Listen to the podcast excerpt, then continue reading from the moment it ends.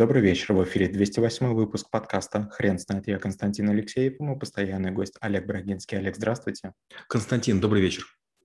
Хрен знает, что такое прогнозирование, но мы попробуем разобраться. Олег, расскажите, почему прогнозирование – это навык?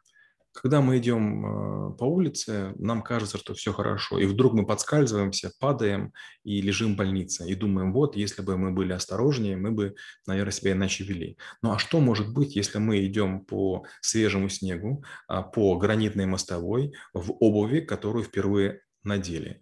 Получается, что предсказание или прогнозирование – это способность учитывать факторы благоприятные и неблагоприятные для того, чтобы оценивать вероятность а, рисков, это событий неблагоприятных, которые ведут к ущербу, потерю или к расстройствам, или шансов. Это события, которые приносят нам прибыль, успех, удачу.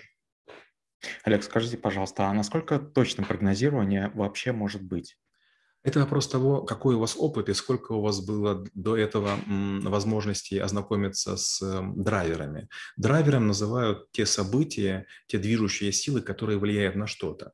Например, если вы э, видите жаркий день и у вас ларек ближайший к пляжу, скорее всего, к концу вечера у вас выгребут любые напитки, которые есть. Только начинается хороший день, на небе облачков нет, можете скупать всю ближайшую, там, не знаю, колу, пепси-колу, минеральную воду по любой цене в этих магазинах вы точно ее продадите.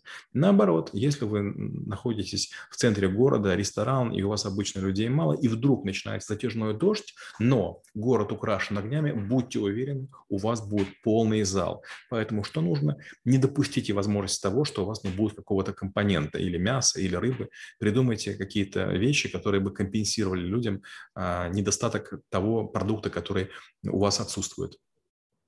Олег, если бы я вас попросил разделить прогнозирование на составляющие, как бы вы это сделали? Ну, в первую очередь, я бы сказал, что есть вещи, которые можно предсказать, а есть, которые невозможно предсказать.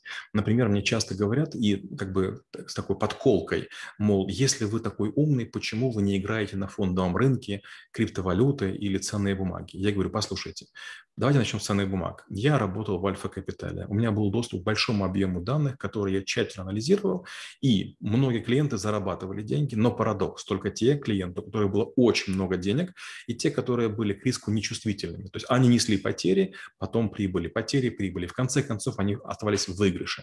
То есть если у вас бесконечное количество денег, вы можете в казино поиграть. У меня денег количество ограниченное, их много, но ограниченное, поэтому я не играю. Я знаю объем потерь, я знаю вероятности, и я прогнозирую, что ничего хорошего не получится. Курс доллара.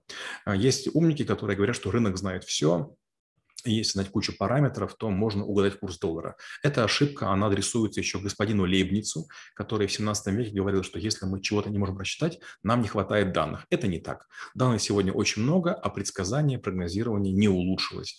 Получается, что надо признать, что курс доллара – это обычно прерогатива специальных консультантов, которые по какой-то причине, учитывая крупнейшие сделки страны в пользу олигархов или госкомпаний, ставят тот курс, который им нужно. Если курс низкий, будьте уверены, уверены, доллар скупают. Если курс высокий, будьте уверены, доллары продают. Кто? Крупнейшие игроки, которые знают, что делать. Поэтому прогнозирование, как я сказал, делится на две части. То, что мы можем предсказать, и то, чего не можем. Олег, скажите, пожалуйста, каких ошибок стоит избегать? В первую очередь не нужно думать, что если вы э, имеете доступ к каким-то системам, которые вас якобы обучают, что вы стали лучше в прогнозировании.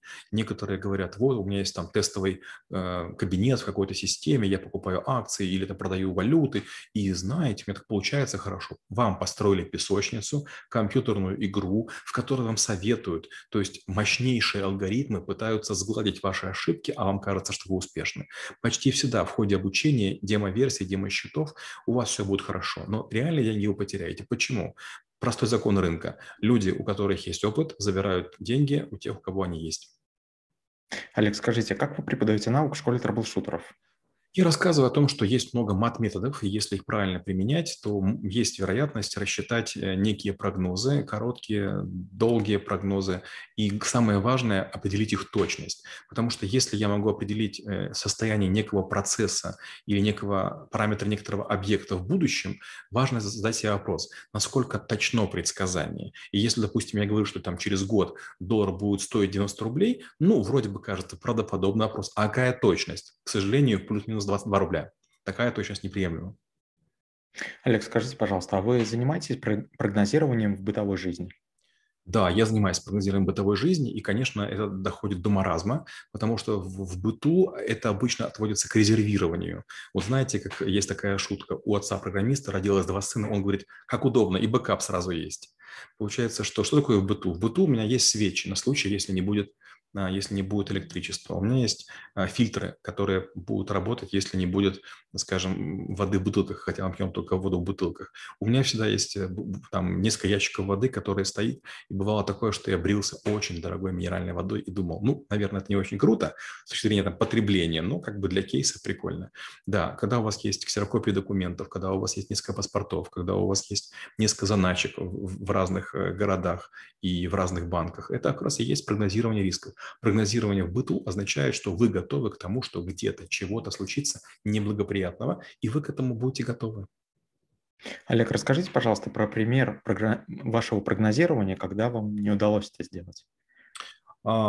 У меня есть очень такое позорное пятно моей бизнес-биографии. У меня был антивирус с партнерами, и я отвечал за международную деятельность, и как бы я понимал, что я совершенно незаменим. У меня был коллега Дима Загородний, который отвечал за продажи на украинском рынке, и в какой-то момент нам стали угрожать конкретные люди, депутаты луганские, и стали говорить, что типа если мы им откат не дадим, они нас убьют.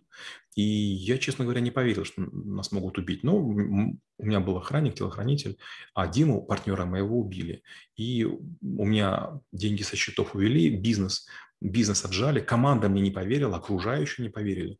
И вдруг я понял, что вот еще вчера я был успешным и многообещающим, а на следующий день все посчитали, что такая-то моя коварная такая какая-то комбинация, чтобы всех обхитрить или с кем-то, может быть, не поделиться. И я вдруг оказался вообще без знакомых и без друзей. Меня только сестра поддержала и там двое коллег. Один подчиненный и один сбоку. И это было прям удивительно. То есть только три человека из большого количества, которые раньше пили, гуляли, отдыхали за мой счет, оказались рядышком. Конечно, это прогнозировать я не мог.